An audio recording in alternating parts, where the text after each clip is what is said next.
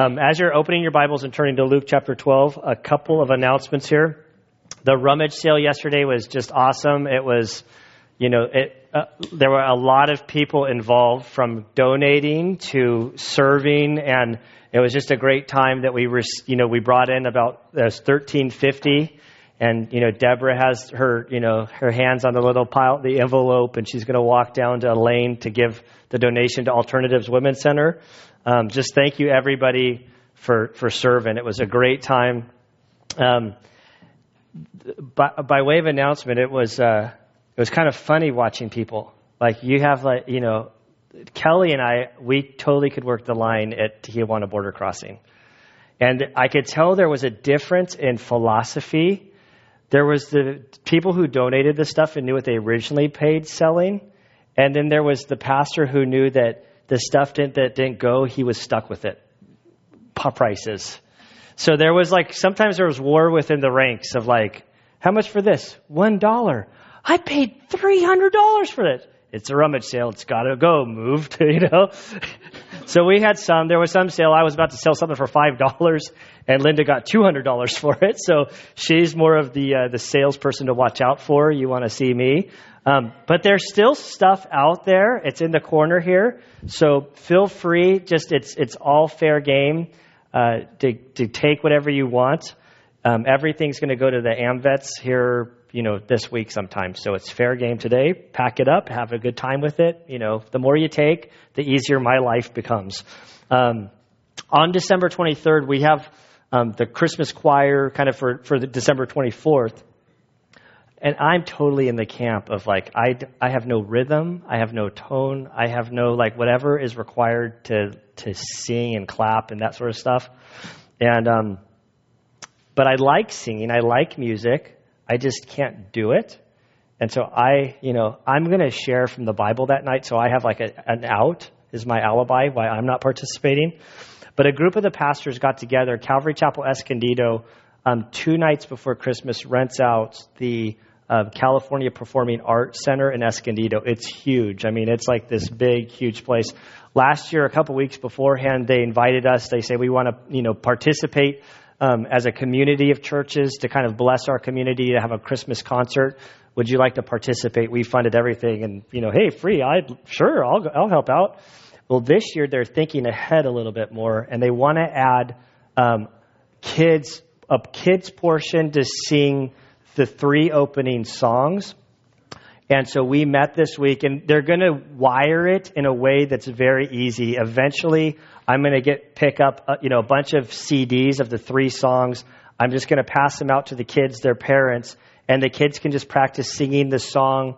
Um, I know that Miss Pat wants to run some of the kids for Christmas Day we're going to have a combined service, and she wants to do a song or two, and it all makes work together. I know that Grace is very excited to be able to do the song, and you know, and for the parents, it's literally you're just going to bring your kids up. All the parents have the first eight rows. They can walk up, sing their three songs, and sit down. And we all kind of know that um, when kids do it, it's like they're just so adorable. Like it, they can like be scratching their head and turning face in the wrong way, and it's like that's my kid. like look at them, they're amazing. You know, it's just a lot of fun, and it's a it's a it's a great time. So more information is coming down the road about that. Um, before we start, I want to point out um, before we get into Luke chapter 12, up here we have a new map. Um, nothing today is going to actually talk about this map. But for the next, the rest of Luke, probably this map will be here. I've went from showing all of Israel now shrunk down to, to, to Jerusalem because of much of the events in the rest of Luke happen in Jerusalem. And in teaching you guys the Bible, I, geography is a huge part of the Bible. And so if you guys are daydreaming for the next few months, like this is something to daydream at, you'll start getting the geography of Israel down. Um, right in the center here, or kind of that's not quite the center, but there's a big, huge rectangle. That is the temple. Uh, when you look at modern day pictures of Israel, this is the place where the golden dome of the rock, the Islam mosque, sits right here on that location um, or near that location. The Wailing Wall, it's the place where they wail at the wall. You guys know that place? That's right here. but this during this time it was the temple where Jesus went and he would he would discuss things, he would reason with them. We have a number of places that will come up. Um, just to the right of it is Kedron Valley. It's a it, Jerusalem is up on a on a hill and it's surrounded by a hill, so there's a valley around it. Over here is um, why am I blanking on it? We showed it last week. No, well, Bethany's up there. It's the Mount of Olives where all of those tombs, those white tombs I showed last week. So this is this is that area over here. And then you have the Garden of Gethsemane. And so this is just to kind of help us see Jerusalem. And as we work through the text, it'll come up. And it's just very helpful, I think, um, it, it, and understanding the scripture. So we'll pray and we'll start Luke 12. Father, we do thank you and praise you for this day. We thank you for your word. Uh, Lord, we ask that as we uh, open up the Gospel of Luke in the 12th chapter, um, Father, we ask that your Spirit would um, guide us, Lord. Um, help us to understand what the, the text meant in context um, as it happened. And Father, I pray that your Spirit would show us principles from this story um, that apply to our lives. We are here from different backgrounds, and we all have our own lives, and uh, we have peaks and valleys, and we're all here in, in, the midst of peaks, in the midst of valleys, and in all the places in between. And so, Lord, we ask that you would speak to us, that you would comfort us, that you would um, help us to know you more and closer, Lord, through your word. Um, we just thank you, Lord. We praise you, and we ask this in Christ's good name. Amen. Luke chapter 12, verse 1. Under these circumstances, after so many thousands of people had gathered together that they were stepping on one another, he began saying to his disciples, first of all, Beware of the leaven of the Pharisees, which is hypocrisy. But there is nothing covered up that will not be revealed, and hidden that will not be known. Accordingly, whatever you have said in the dark will be heard in the light, and whatever you have whispered in the inner rooms will be proclaimed upon the housetops. I say to you, my friends, do not be afraid of those who kill the body, and after that have no more they can do. But I will warn you whom to fear. Fear the one who, after he is killed, has authority to cast into hell. Yes, I tell you, fear him. Are not five sparrows sold for two cents? Yet not one of them is forgotten before God. Indeed, the very hairs of your head are all numbered. Do not fear. You are more valuable than many sparrows. And I say to you, everyone who confesses me before men, the Son of Man will con- confess him also before the angels of God. But he who denies me before men will be denied before the angels of God. And everyone who speaks a word against the Son of Man, it will be forgiven him. But he who blasphemes against the Holy Spirit, it will not be forgiven him. When they bring you before the synagogues and the rulers and the authorities, do not worry about how or what you are to speak in your defense or what you are to say. For the Holy Spirit will teach you in that very hour what you ought to say. And Father, we do thank you again for this story. And Lord, we ask that you'd help us now. In Jesus' name we pray. Amen. So the first thing that we see in the story is like under these circumstances, like what what happened? What's what's the background that this story sort of unfolds? And as we reflect on last week, the very end of Luke chapter 11 verses 37 through 54, Jesus was invited to lunch by a Pharisee to come over to have lunch. Jesus goes there, he sits down at the table, but as he sits down, he doesn't go through their ceremonial washing and cleansing of hands. It had nothing to do with hygiene. It had everything to do with their ritual that they had forced the Bible to say. The Young's literal translation literally says that Jesus didn't baptize himself before he sat down. And that was kind of the equivalent. Like there's all of this stuff he had to do before he could sit down. And he just goes and sits down. And when he does this, they're like shock and awe, like the gasp, like, he's just contaminated the whole table because he didn't do this. Now, if we sit down, it's going to be unclean and we can't do this and we'll defile ourselves. And as they're thinking all this stuff, Jesus begins to call them out and challenge them for their hypocrisy. It was a bold, in your face, three woes to the Pharisees. totally goes off on them. And as he's challenging them for how they like to appear uh, holy and righteous before men, their inside was rotten, and God was horrified at how that what they turned the Old Testament into. And as he's speaking, one of the scribes, who's a kind of a leader over the Pharisees, the guy who writes out the rules about the rules and all of the stuff, he says, um, Excuse me, teacher. You know, when you speak, when you say these things, you start to offend us. And, you know, maybe you just misspoke, and this might be a good opportunity for you to apologize, recant, kind of, we can, we can work this out. And Jesus kind of looks at him, and I imagine him saying, well, oh, oh, I'm sorry, I didn't realize. Did I not offend you yet? Let me go talk about you guys. And so he gives three more woes.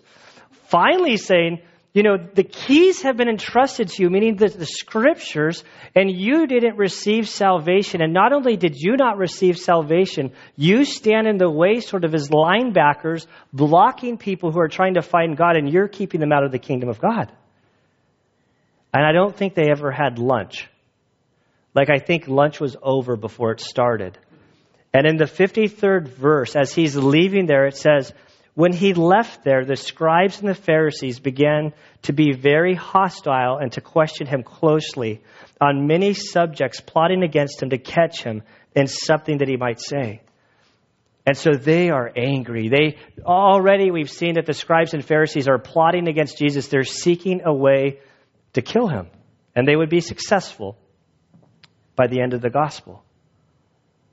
And under these circumstances, Jesus leaves this house, angered them, closes the door behind him to find this huge crowd. And it says, after so many thousands of people had gathered together, that they were stepping on one another. Like, just let that sink in. That so many thousands, like so many, that doesn't mean, like, to me, that doesn't mean 2,000. That means like 3,000 and above thousands upon thousands of people are there to where they're stepping on one another. If this was in modern day, if this was a concert, you'd hear, oh, people got trampled last night. A bunch of people are in the hospital because they stepped all in each other trying to get to so and so. And this is what Jesus opens the door to. So while he's in there, the word had gone out. Hey, listen, Jesus is in town. We know where he is. Let's get to him. Let's get to him. And normally when I, like yesterday, you know, I was introduced to a whole new world the rummage sale world. I don't like that world. you put a sign out that it says you start at 8. What time do you think that start means that we're going to start at? To me, yeah, that's I'm thinking it means like 8:30, you know, like I'm on more I'm for Mexico time, like Mates ballpark. We're going to you know, just hold your horses. It's like 6:30. People are like in the parking lot. We put like three guys were here to like shop. We put him to work. Like, I'm like, well, here, this room, start carrying that stuff. Be careful. You break it, you buy it, mister. And he's like cracking up. He's like, I'm here to shop and they're putting me to work. This is awesome. And we're like, okay, it goes there, it goes there, it goes there, you know. And we had at most, like at one time, like there's like, it was like waves of people but I mean, like, I think the most maybe shoppers we had at a given time was maybe 30, 40, I don't know, but it seemed like it was just out of control. We had Nathaniel working, you know, he was our bodyguard, his ball cap on, shades on, arms crossed, kind of like, nobody comes past here, you got to go that way. And, uh, like, but that was like, this is thousands of people. And in this picture, I picture Jesus coming out of this room with the Pharisees and scribes fuming righteous anger at what he'd seen, the people that God had entrusted to to carry out. See, see, God in the Old Testament has like a really bad reputation. You, if you actually read the Old Testament, you see God is loving, kind, compassionate, that his loving kindness endures forever, that his patience is there. And they had, they had, you know, he tells the scribes that you make rules that the people can't keep that is so burdensome on them that you're breaking them and you don't even attempt to obey one of these rules. And I just, if there was a door, I see him slamming it there, and there's this huge crowd, and he's like, can't believe what they've done. And he says, Guys, we're going to talk right now. And he grabs his disciples, either his 12, the 70. I think it's the 12. I imagine the 12 are standing there with people all around. We need to talk right now. Like, this is not waiting till we get back to wherever we're going. We're having this conversation here. And he began to say to his disciples, first of all, beware of the leaven of the Pharisees, which is hypocrisy. So the first is beware, like a warning, caution, don't do this. You know, once a month, Ann and I, next Sunday's our weekend where we drive up to Grandpa Hilkin's house, Anna's grandfather's house.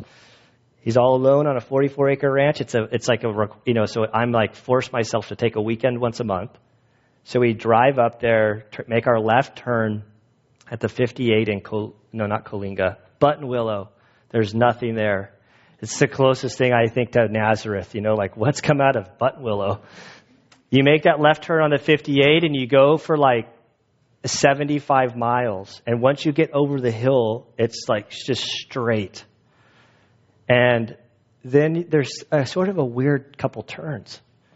Now I know exactly what happened. Like back when they were redist- redistributing and like putting this road down, there were about three stubborn farmers that said, "You ain't touching my thousand acres."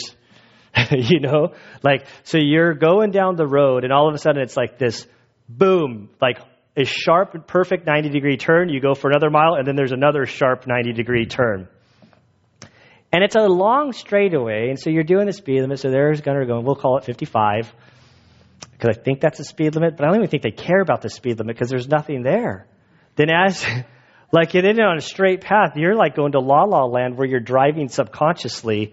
Then you get all of these signs 15 mile an hour turn, 15 mile an hour turn, 15 mile an hour turn you slow down and you go, what is going on here? And I can see that this property over, owner was not giving up his land and that property owner wasn't given his land. And so we walk the exact border of the properties to get through there. And every now and again you'll, you'll, you'll see somebody didn't yield the warning and they plow straight through into like, there's really nothing there except barbed wire and fields. But you can see evidence that they normally make the second turn, but the first turn is the one where there's problems. And Jesus is saying, Beware, caution sign, don't do this. There's a problem here. And what's the problem? He says, The leaven of the Pharisees. Now, I don't bake, really. I mean, if I do, it's like well, there's very precise instructions, like, and it comes out of a box. Add one egg, do this, stir it together. Apparently, there must be leaven in cake mix, but I don't know.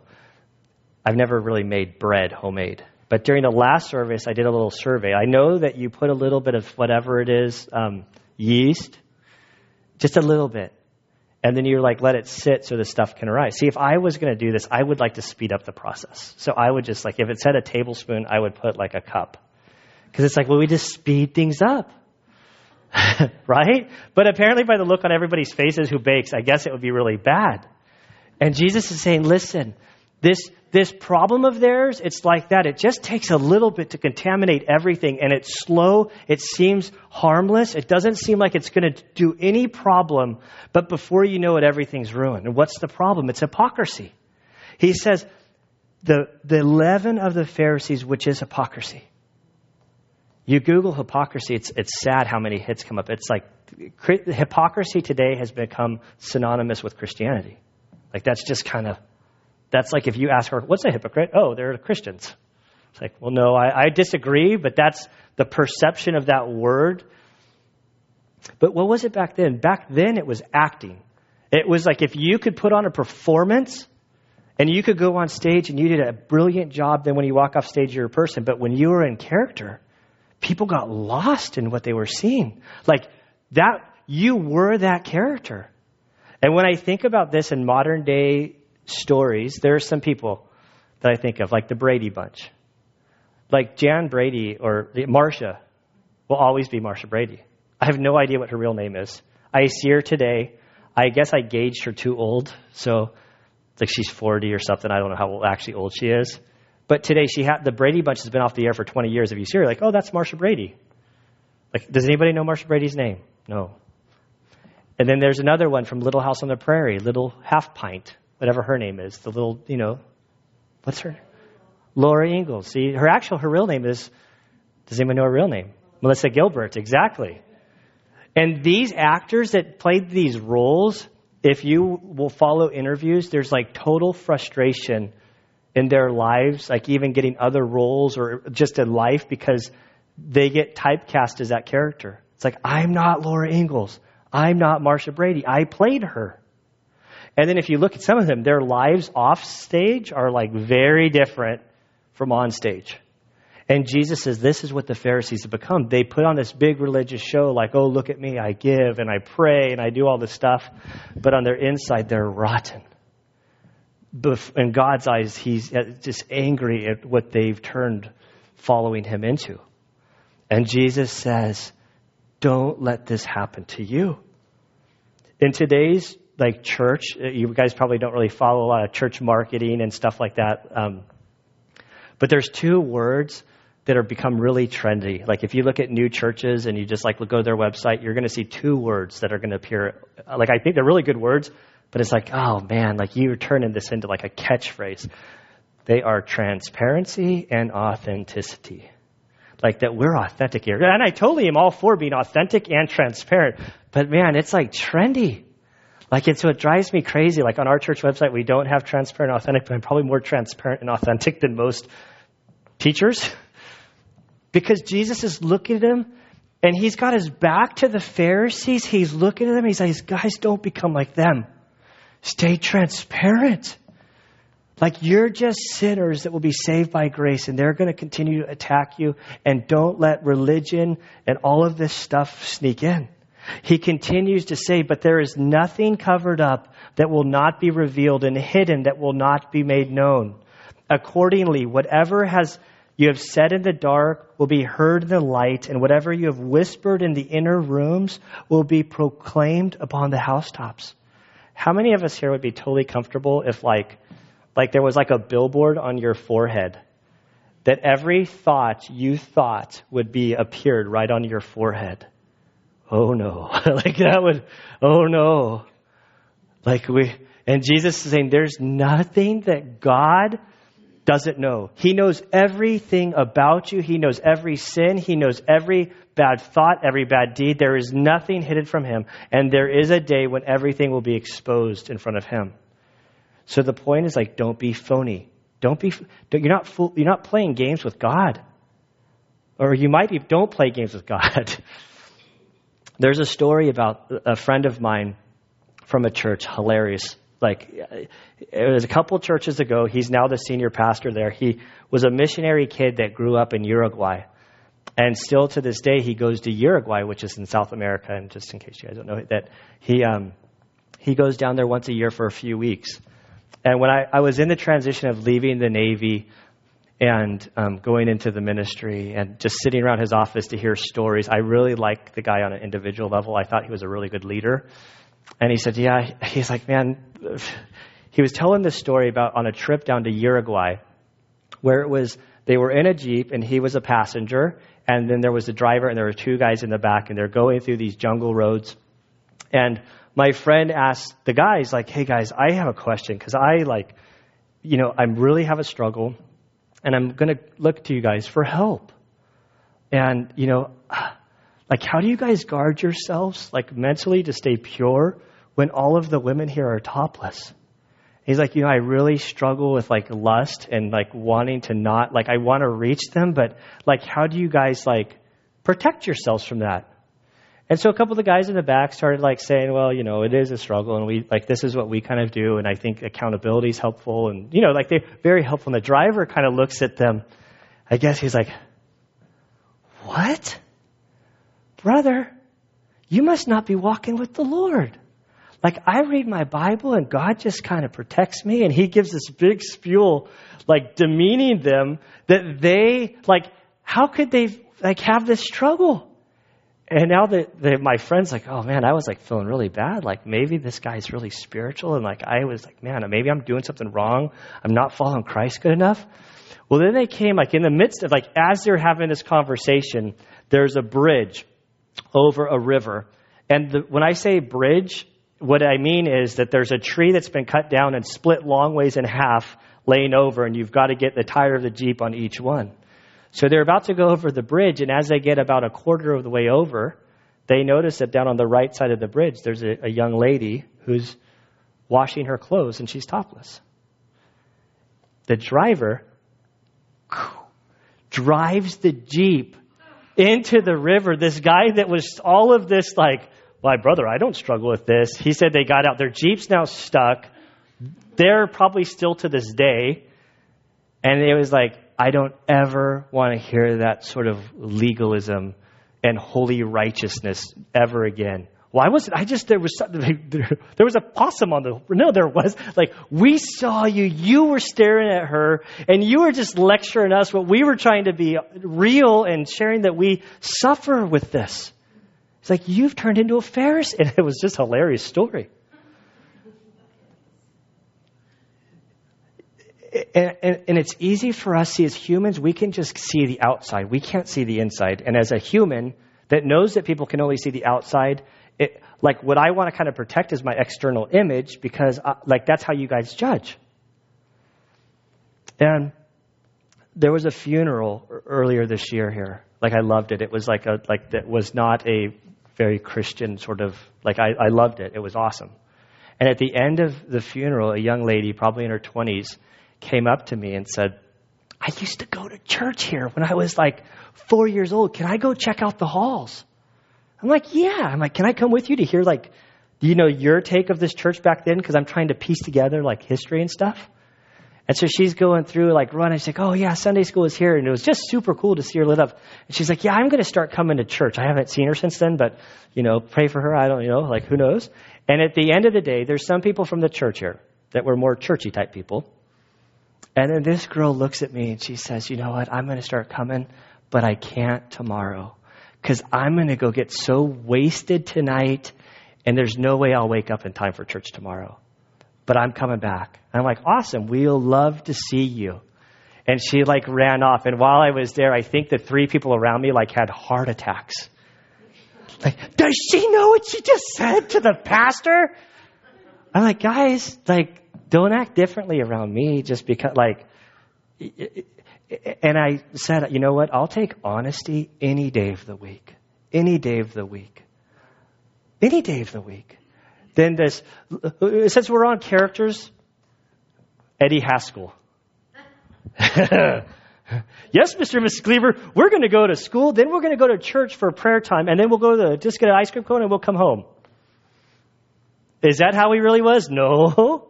That's a hypocrite. And like, that's an actor who's playing a hypocrite. And Christians, we fall into this trap. We come to church, we put on our best clothes. I've been to a lot of your houses. I know you guys don't dress like this on your regular time. I know you don't. Sweatpants are popular still. T shirts are very popular. I don't lounge around in Dockers. I don't lounge around in Dockers in a button down shirt. Like, if I want to be comfortable, like flip flops and shorts and a t shirt, like how I am most of the time, except when I come to church or pastoral calls. But, but I think a lot of us feel like, oh, when we come to church, we've got to kind of put on our best exterior. Nobody's fooled because we're all people. And earlier this year, when the whole Unshackled program came out, like this was like, I don't know, like initially, like going back, when we kind of declared we'd have an unshackled listening party at the church, we'll have a potluck. We'll cancel Bible study and we'll do like an unshackled listening party. We'll provide hot dogs. That's what we do these days. Like that's the new, seems to be the food of choice. And uh, normally on a Wednesday night Bible study, we have between, say, 10 and 20 people at the Bible study. Well, people started showing up. And they kept coming. There must have been like 150 people here this night. And I'm like, like the people are going through the kitchen. I'm like, I've got that kind of like that gag reflex going on. Like I, and I'm not really hungry. I don't think I, like, I'm like got the fight or flight mode, you know, like, but was this really a good deal? And I remember looking at Casey. She's like, yeah, you air your dirty laundry. Every, everybody wants to come out to hear your stuff, you know, like have a hot dog, enjoy yourself. This is going to be fun. And then Ann and I, like, we're back there in the cave, kind of hiding out, you know, as the thing was playing, and I'm kind of going, oh man, was this a good idea? And I'm like, I know the thing's going to end. What am I going to, like, how do we, how do we land this thing? I'm like, I, I'm like, is this where we do Q and A? Like, I don't really know that I want to do a bunch of Q and A. And thankfully, we just ended with a song and we moved on. But the thing was, is after that was all done, like, and a lot of people here like know all those stories. And uh, but it's just liberating. Like it was so freeing to kind of because see, I was raised in an abusive home. And, and, this part of transparency is not easy for me because in my home growing up, we had to put on this exterior. And I'm not talking for religious reasons. I'm talking like CPS knocking on the door. Uh, or no, actually, I was in school and they pulled me out. They want to ask me some questions. Everything's fine. We love mom. She's the best. She cooks for us all the time. She never drinks. No. I fall down the stairs a lot. We have, we have that. I like to do somersaults down the stairs, which was partly true. but, but, but so everywhere I went, it was like, no, no, everything's okay because we had this big secret. And, and then becoming a Christian, my perception of what Christianity was, well, see, as I started walking with Christ, stuff started surfacing. But then I had to, no, being a Christian looks like this. So I've got to kind of use all this stucco on the outside and paste all the holes and dings and try to make, put on this exterior when that's not going on. Like it's, hypocrisy is so easy to get there. Which Jesus then goes to comment. He says in verse 4, I say to you, my friends, do not be afraid of those who kill the body, and after that have no more they can do. But I will warn you whom to fear. Fear the one who, after he is killed, has the authority to cast you into hell. Yes, I tell you, fear him. Now, I want to point out the first thing he says that's, that's huge that we should catch. He says, I say to you, my friends. According to the Bible, the New Testament, like Colossians 2, Jesus created everything. When the earth, everything was being formed, it was Him that formed all things, that holds all things together. And here He is in the flesh calling them friends. That, he, that, that our God, our Creator, says friend. And He says, I, I tell you the truth, don't fear, like, and He's got the Pharisee's house behind Him. And I kind of picture Him like, pointing, don't fear man that can kill your body and after that can't do anything else. Those Pharisees were going to kill Jesus at least of the 12 that were there, they tried to kill all of them. All but one was killed. Every single one was killed for testifying for who Christ was. And John, he was kind of the apostle that I refer to as the catfish. Uh, I don't know if you guys ever gone catfish hunting or catching or whatever. I was in third grade when I caught my first catfish. I have never gone catfish hunting since then. Like horrifying. Because as a kid, you're supposed to catch a catfish and what you, or a fish, whack it over the head with a stick. Whack my catfish over the head with a stick, put it in a bucket, look dead as a doornail. 30 minutes later, it's flopping. Whacked it again. And like it went on and I like, like it would not die. And not because I tried. And so now I don't even mess with catfish. They scare me. They are not like, I, I do like eating them, but I leave that to other people. And that was John the Apostle. Like they tried to kill him. They boiled him in a vat of water. Like they, they just, he just kept on going. God wouldn't let him die. They exiled him to Patmos. But all of them, these guys behind us, don't fear them because after they kill you, they can't do anymore. But fear the one that after he kills, he can cast you into hell. Like God has our, our eternal security. And, and this wasn't used to create fear to us, it was used to create comfort. In this whole phrase, you'll see, don't fear this, fear this, don't fear this, fear this. And the idea is don't fear like that which can't hurt you. I, I heard it said about on this subject of fearing God in this section, very good. And the friend said a cause of hypocrisy is fear of man. And I'm like, that is really good a cause. It's not exclusive because we have sin. That's plenty of reason that causes hypocrisy. But a cause of, of, of hypocrisy is fear of man. And that was me kind of like becoming a Christian. Like, well, I've got to look, I've got to fit into this shape if I'm going to be accepted in Christian circles. And so as this sin in my life is like bubbling up and I'm dealing with stuff, I couldn't let that get out. Because what will they think of me? What will the person in church think of me? So, so I push it down. hold it down so I don't have to deal with stuff. And I think that's why a lot of pastors have problems. Like pastors kind of, there's a complex amongst pastors from the life of being on the pedestal and being in the fishbowl. Like they're like, there's this sense of like, well, if, if I like let them know my struggles and I'm transparent, they're going to judge me and then fire me sort of thing. Like that's not my policy here. Like I'm like, you guys, I let it, like pretty much what you see is what you get. But there's freedom in that. And it's not that I don't want to, like, that I'm dealing with this stuff and God's working in my life. And I think that that's what we need as Christians. Proverbs, Solomon, the wisest man in the world, says this The fear of man brings a snare, but he who trusts in the Lord will be exalted. So he says that fear of man will bring a snare. And since we've been talking about Little House on the Prairie, I'm going to con- kind of continue this theme. There was an episode, I think, or it's in my mind. Paul was out hunting in the, you know, and he stepped in like a bear trap, you know, those big metal things. Stepped on it, got his leg, and he's out there. And I guess he left his cell phone at home or something. That's a joke because there was no cell phones. And and he's out there dying. Like, how am I going to get this this snare off of my leg and get help? Solomon says, if you fear man, it's a snare to you. It's that same thing that will kill you. But the contrast, he says, but he who trusts in the Lord, it's not even, he doesn't even go the route of fear God, although he said, talks plenty about the fear of God as the beginning of wisdom. He said, but he who trusts in the Lord will be exalted. This is the bearing that we need to stay focused on. There's peace and comfort fearing in God because he's the only stability, the one who truly knows us and loves us and cares for us, which he's going to unpack more.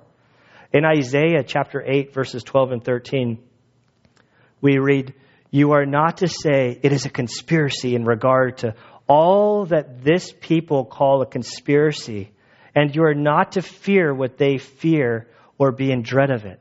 It continues. That's verse 12. But first thing he says, when you look around, don't be worried like people all around you. As children of God, as those who follow God, we have a different bearing. And I'm all for like Christians like getting involved in, in our in our culture and trying to you know, to be a light to this world, to help our society keep biblical values. But the bottom line is if you watch liberal media or conservative radio, the sky is falling on both sides. And and while I totally like support like being involved in politics on the on a whole nother level, I just don't care. Like I don't care. The Bible tells us that this whole world is passing away. It's broken. We're on the Titanic and it's going down, and it's only a matter of time. And our role for those who have trusted in Christ is to pass out life jackets. Because we have the true hope. Look what he says. Don't fear, don't say conspiracy, don't fear all the stuff that people's fearing. It is the Lord of hosts whom you should regard as holy, and he shall be your fear, and he shall be your dread. That we keep our eyes on him because you know what? This whole like our world situation is in his hands. He's got everything in control. And you know, this week of all weeks, like, like there's been a lot of stuff on my plate dealing like this is like multiple crises have struck this week like i can normally juggle like one or two but there's been like a couple and you know be praying for casey's mom and I, you know this i had a little moment with casey's mom that's like and like this is where like your whole theology meets the road to, to hold the hand. It's been in the prayer request. I think it's public, right? This is like I'm okay. You know, like hopefully this is where I always kind of. But but this had nothing to do with Casey. But Casey's grandmother loves the Lord like a dear dear lady. And, and these times for me that I'm invited into people's houses, in, in where life meets death and is threatened by it, because we all are dying, like we all are. And to be holding her hand and for her to like assure me that like you know what? Jesus has just been blessing me through this. And he gave me a hymn, and I totally forgot what it was, but it was totally about like that Jesus is walking with her, you know, taking steps with her. She's like, but I'm not ready to go. Like, I'm not ready to go. But to be there with a woman who is like facing the reality that we all face. See, we all face it, but we're all in denial about it. But to see that what we believe, the truth of the resurrection of Christ, holds solid in those moments. And it's because our perspective is on God. Our hope, it, you know, our, uh, now I'm going to see, I have a hodgepodge of songs in my head, but I have no musical talent. But I think there's a song about our hope, nothing less than, you know, our, on the Christ the rock we stand. It's a great song, like biblical, you know. But so it's like this whole idea that even in this, whether I live or die, if I die, it's gain to be with Christ. But to stay, I'm going to live for Him and serve Him forever. It was said at John Knox during the 1500s, an evangelist, as he was, I'm pretty sure he was martyred for his faith. I didn't have time to like, you know, for my all my research this week didn't all stick in my brain, and I didn't write it down. Um, but at his at his funeral, as they were lowering his casket, one friend of his leaned over to another friend of his ears and whispered something. And it said that he says, "Here lies one who feared God so much that he ne- never feared the face of any man." And you know what? When we fear God and when we are focused on Him, I really don't care what y'all think about me. Because I know that if I, if, and I had to care, I love you guys. That wasn't, that kind of sounds bad. But you guys get the, like, like, like I want to make God happy. And that's my bearing. And I know that if I am faithful to Him, you guys might get upset with me because we're all sinners and like, I, and I might do something wrong. But if I fear God, then if I was wrong, then I'm going to humble myself and confess to Him and to you. And if I'm right, then I trust that He'll do the same to you, that you'll humble yourself and forgive me and confess, you know, that there's fellowship there. But if there's no God in the midst of it, no relationship will work because we all got issues. But when God's the fear in marriage, it's a whole lot easier to say, you know what, I was way off base for doing that. With your kids, like I totally had to like, like, to grace. I forget, like in the middle of all of this, we did something. We came home one night from somewhere and it was probably my fault because I left a bunch of zip ties out. And I get this, oh, dad, I can't get this ring off of my finger, and I think I put it on too tight. it was a zip tie over her little finger that was turning purple. And so then I go into Navy SEAL crisis mode, you know. It's all about saving the patient. They don't teach us bedside manner. Anna, get to the house! Over the key, we're gonna lose a finger here. And it's like, what were you thinking? What were you thinking? I gotta. And I'm like, apparently Anna has a lot of these situations. Little girl, like getting stuff that she thought were rings. she didn't do it, but eventually, like, slapped me. Yeah, she didn't slap me, but like mentally was like, like get pull yourself together, man. Go to the tub, put some water on it, get that steak knife away from my my daughter's finger that you're trying to do something, you know. And I'm like, that's a great idea. And I got it off, but then Grace is all traumatized, like, you know, crying, like, Dad, you spoke harshly to me. And I had to, like, you know, like I said sorry. Then the next day I got her flowers, and I was like, you know what, Grace? Really sorry I overreacted. Like, I really, I was worried about your finger, and it was probably my, you know, and, but, there's a lot of people who can't say, I'm sorry. They can't admit fault. But when God is the one that you fear, you realize, man, He forgave me of a lot, and I'm just a sinner, and so I need to be forgiving. And, you know, that goes a long way with your kids, with your spouse, with friends, with everybody. It goes a long way.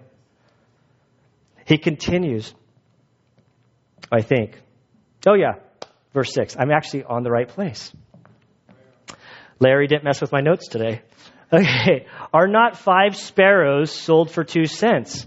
Yet not one of them is forgotten before God. Indeed, the very hairs of your head are all numbered. Do not fear. You are more valuable than many sparrows. He, he goes on to say, listen, like five sparrows are worth two cents. It's like, this is like nothing. This is like me making deals out there. It's like, oh, yeah, yeah, yeah. You want, let's make a deal. We'll, we'll, we'll throw this in. If you'll buy that carpet that I'm thinking I've got to haul away tomorrow, I'll throw in a TV if you just take that away. Everybody's like, Gunner, stop. Linda, like, this, I got her. I'm going to sell it for 20 bucks or whatever. You know, it's like, but he's saying, like, listen, th- this is stuff that we don't even care about. A sparrow, this is nothing.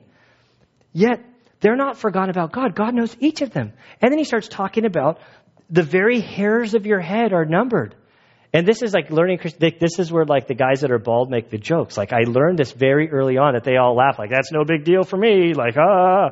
But you see, God knows how much hair you started with, how much hair you have right now, how much hair you're to have.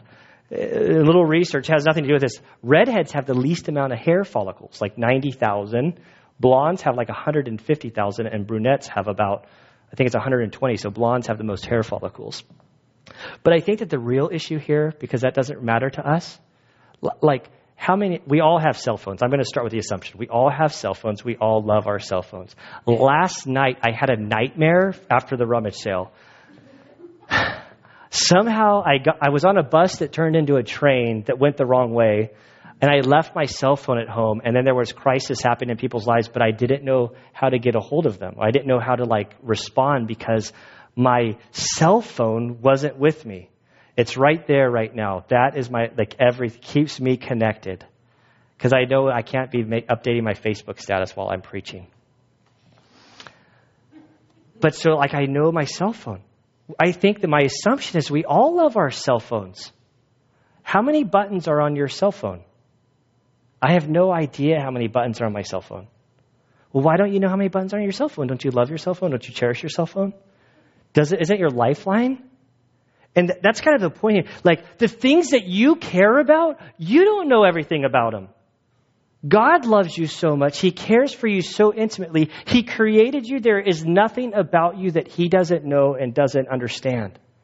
And so this whole passage is about showing that there's comfort in Him. It's not that we fear Him out of like, oh, He's a, a rabid dog that we're trying to get away from. We fear Him out of awe and respect as Creator and Sustainer. He goes on to say in verse 8, I say to you, everyone who confesses me before men, the Son of Man will confess him also before the angels of God. But he who denies me before men will be denied before the angels of God. And everyone who speaks a word against the Son of Man, it will be forgiven him. But he who blasphemes against the Holy Spirit, it will not be forgiven him. So this is like ooh, this is scary. This is one of those passages that Christians get really scared about. Like, like seriously, like this is like I've dealt with people that read this and get all worried. I'll get to the the worried part, but like this whole confession before God, like I don't I don't know. Grace and I have been reading a bunch of like these books, these trailblazer books on like missionary lives, like famous missionaries, so you can get the synopsis. I, I love it because I've been growing, uh, learning about these missionaries. And we read about Martin Luther. Like, I could just quote this to you, like, oh, yeah, I was just reading this biography. It's a kid's book. but Martin Luther, during the 1500s, he, um, in reading the Bible, there were some problems that he had with. He was a Catholic monk and or like teacher, and he had some problems with the, what the church was saying in conflict with the scripture. So he was trying to like straighten out the, the church. And so he wrote a bunch of stuff from scripture that he thought violated the scripture that from the Pope down had put out. And so then during his, they started seeking after him to try to basically burn him at the stake to have him killed. They finally get him to a trial at a place called Worms. And he's standing there and they say, listen, we want you to recant everything that you've ever written and everything that you've ever said against the church. And he says, Well, excuse me, like, you guys, I know you really want a really simple answer, but I'm happy to go through. Can we go through, like, each line of everything that I've written and we'll look at the scripture and then there could be something that I misspoke and I'm happy to recant it if it doesn't violate scripture. And they're like, You're ridiculous. We're not, you've written so much, we're not going to do that. We want you to recant all. And he says, Well, can I have 24 hours to think about this? I said, Of course, you have 24 hours to think about it. So he shows up the next day, and they're all waiting to hear what he has to say. And he says, Well, since you guys just want a simple answer, a yes or a no, this is my response. And he said, Unless I'm convinced by the testimony of the scriptures or by clear reason, for I do not trust either the people or in councils alone, since it is well known that they have often erred and contradict themselves. I am bound by the scriptures that I've quoted, and my conscience is captive to the word of God. I cannot and will not recant anything, since it is neither safe nor right to go against conscience. May God help me. Amen. And so you think, well, what does that have to do with us?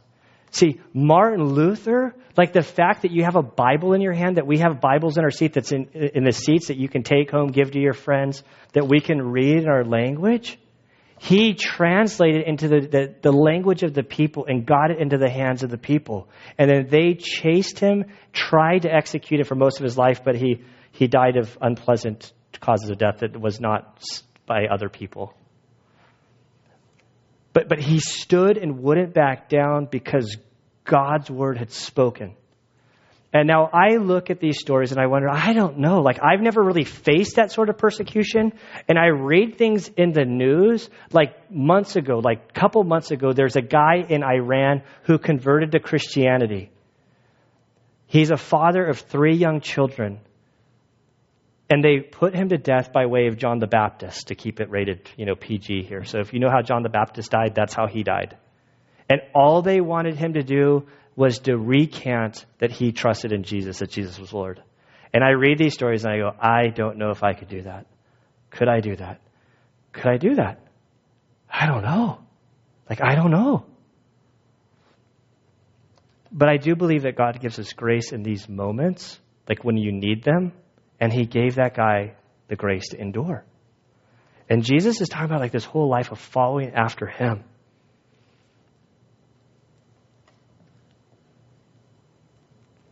And now we get to the whole like, like this blaspheme of the Spirit.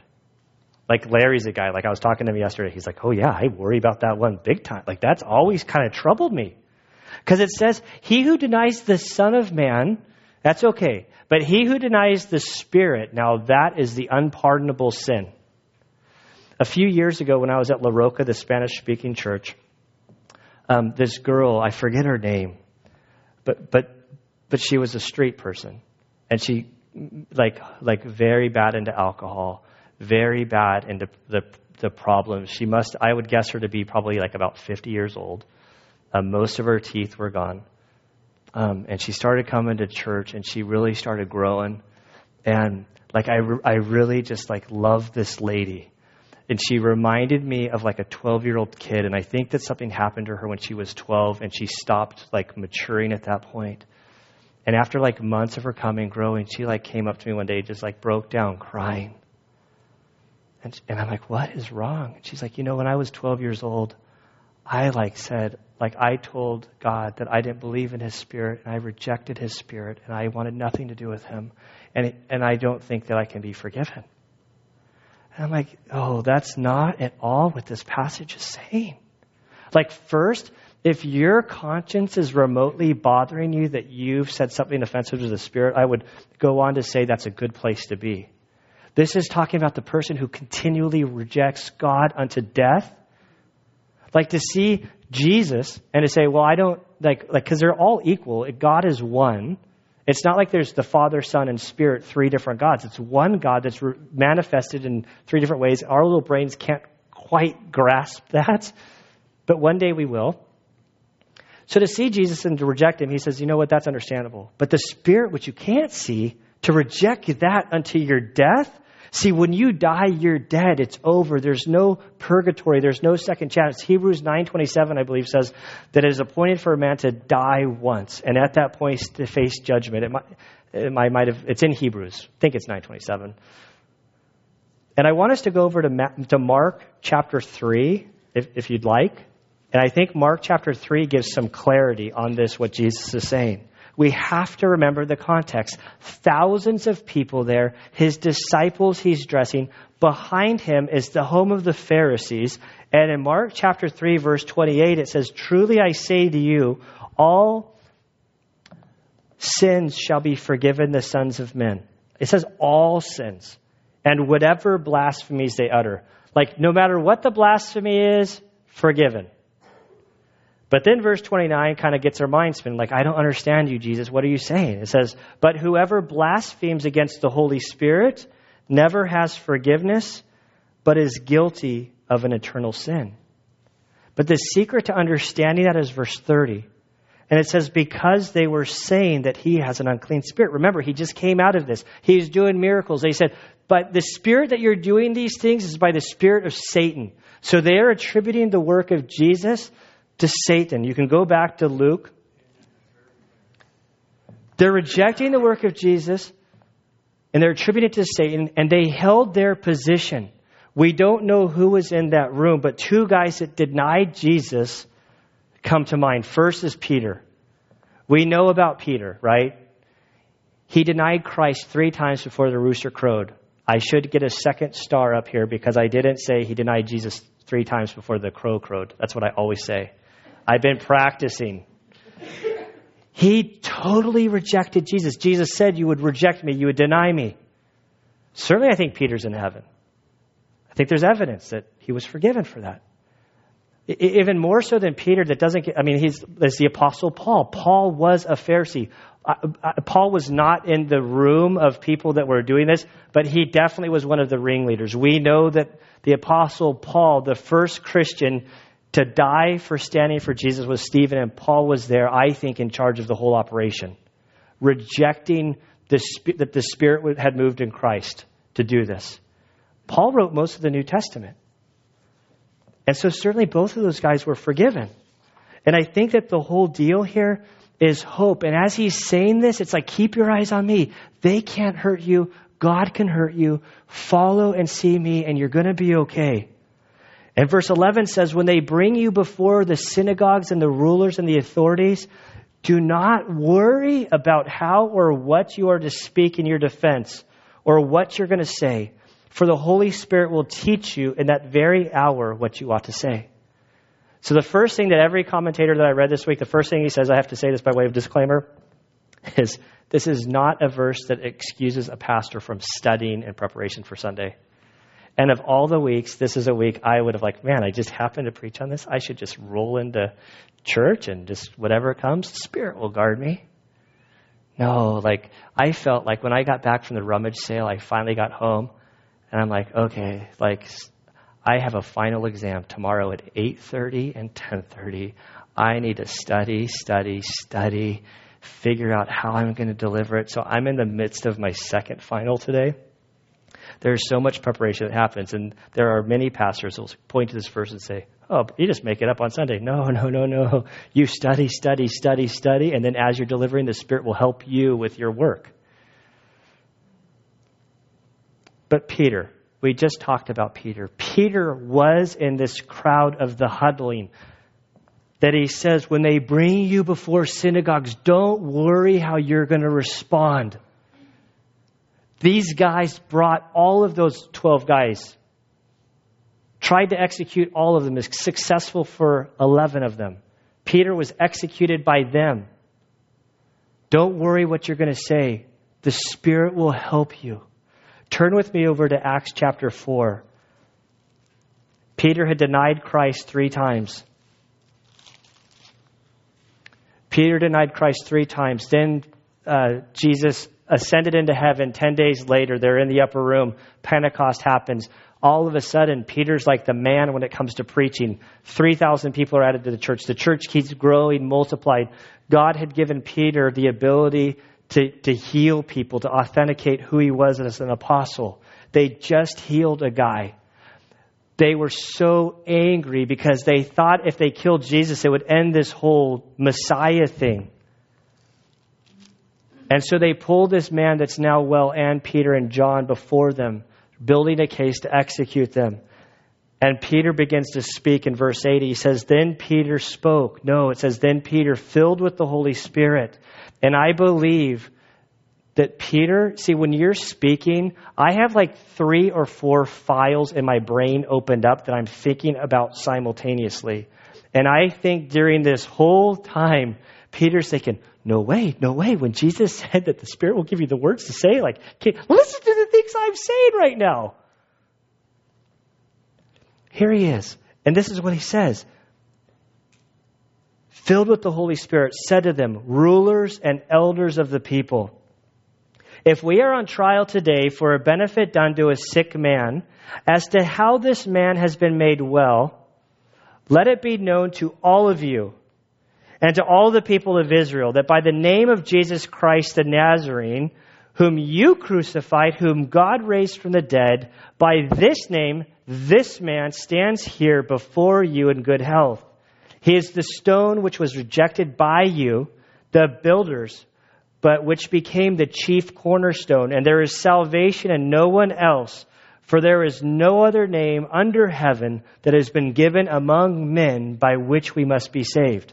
Does this seem like the same guy that denied Jesus to a 12 year old little girl and then ran off swearing so that he wouldn't be identified as a follower of Jesus? No. The Spirit's helping him. And then when they responded, they said, Man, his confidence, he clearly walked with Jesus. And I think that this is what Jesus is referring to.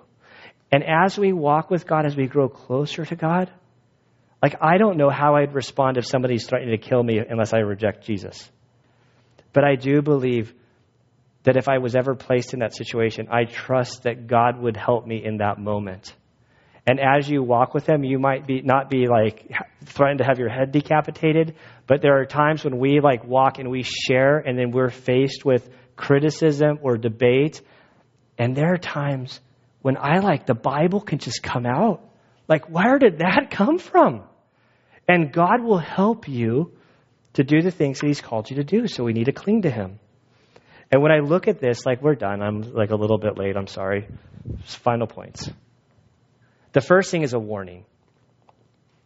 Like, guard yourselves from hypocrisy. That includes us. That includes every one of us that identifies as a Christian. We need to guard hypocrisy because hypocrisy is that that says, I've got to put on this face and be something totally different under the surface. Christians are not perfect. We're forgiven. The only thing that's different from us and them that don't know Christ is that we've been forgiven. And when we start thinking, well, now we're Christians, now we've got to be perfect, then you have to build up this whole thing, and then all of that's going to tumble down on you. You'll be exposed. There was a missionary named Isobel Kuhn, and she was a missionary from um, in the early 1900s. She went from Canada to China.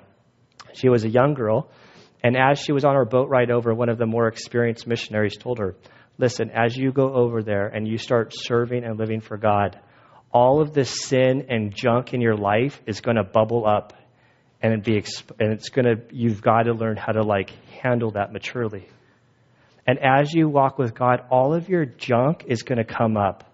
And Ann and I heard it said somewhere that we don't really know where we heard it said, but the speaker described how we respond to this like taking a beach ball and being in a pool and trying to hold it underwater. So instead of letting it coming out and letting it be, you know, letting you, your stuff kind of be exposed, you force harder and harder and harder to hold it down. But then eventually, you know what? That ball slips and then it explodes water all over you. We don't need to try to put on some fake show. And I love that this is a church where there's not judgment, that there's like, that we're here to help each other.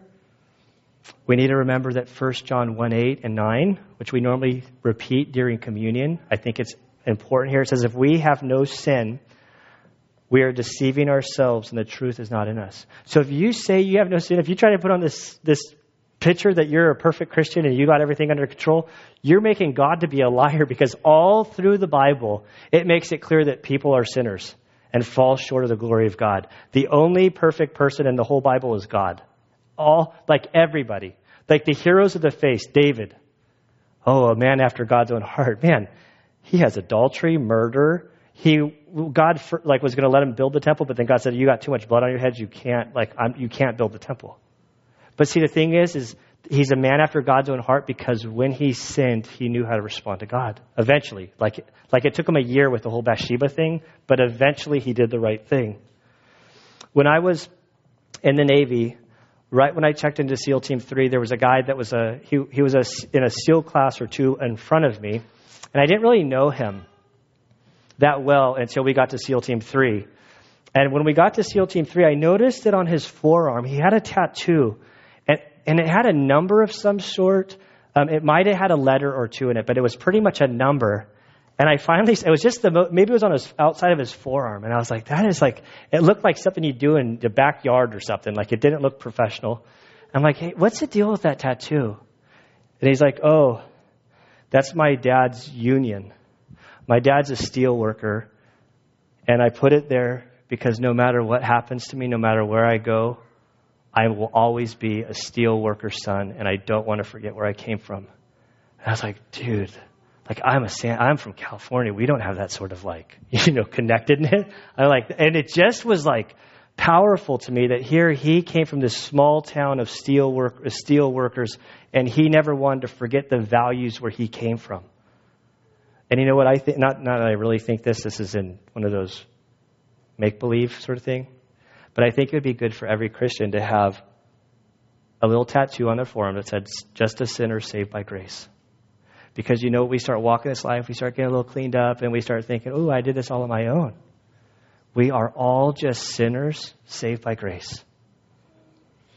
And church isn't a place for us to like come here and to like put on our best, you know, best front and then to leave here and then to have all of our garbage kind of happen. I view church like I view um, in the SEAL teams following any sort of combat after you broke from the contact and you could get somewhere relatively safe is all relative, like you could get somewhere kind of safe. You would rally up in a circle. The OIC would go to each guy, he'd pat you on the shoulder, and he's asking you two questions. Are you okay? And how much ammo did you have? Do you have? And so you'd give the okay, and okay meant like, you know, you better be shot if you don't say this. It's not like, well, I skinned my knee when I jumped the other, you know, like, uh, you know, could, do you have any Neosporin? It's like, are you okay? How much ammo? So you'd either say, well, I have four magazines left, or I have nothing. And then he'd go to other guys and kind of balance things out. And I view church like that. Like this is a place where we should be able to say, like, and I don't know, maybe we can create something like a pat you. How you doing? Know, I'm, I'm doing really good. Like God's really doing it. No, I'm struggling. I've got like this worry. I've got this concern. I've, I'm really like having a hard time in my marriage. Could you pray for me? And this doesn't mean like to come to me like I'm always available, but we need to be doing this for each other. Like this isn't a place where we're trying to put on a show. We're here to grow more. That's why we study the Bible. This is where we can pray for each other. This is where we can support each other. And I love it when I see this in our body, which happens a lot, where people are caring and loving on one another and helping us through the difficult times. That's what it's about. And Father, we do thank you for this day, Lord. I thank you for this warning. Lord, we confess our, I, I mean, I confess at least my inclination, Lord, um, to try to put on a, an exterior, Lord, to try to make myself to, to seem something that I'm not. Lord, I thank you that you've kind of you've freed me in a, in a big way from this, Lord. That, that it helps me to be transparent. That you've helped me to see the freedom that comes um, in just like kind of being myself and and working towards um, the process of becoming more like Christ. And and Lord, I long for the day when I will be free from this body of sin and stain. And Lord, I pray that you just help each of us, Lord, to help each other Lord, I pray that you would help us um, to get our fear placed in the right place, that we would fear God. And in that, Lord, our life kind of gets pulled together for you're the one who loves us, that you're the one who knows what's best for us. You're the one who will guide us in the right direction. You're the one who knows us more than anything. And Lord, we thank you that even though you know everything about us, that there is no secret hidden from you and yet you still love us. You still died for us. We thank you for your patience um, with us. Lord, we pray that you would um, help us um, to be helpful to those um, sitting in the chairs next to us, Lord. Life is hard. This world is passing away, and um, Lord, we know that we need you. We need each other. And we're just thankful, Lord, for this body and for the work that you've done in our lives. And we pray this in Christ's good name. Amen.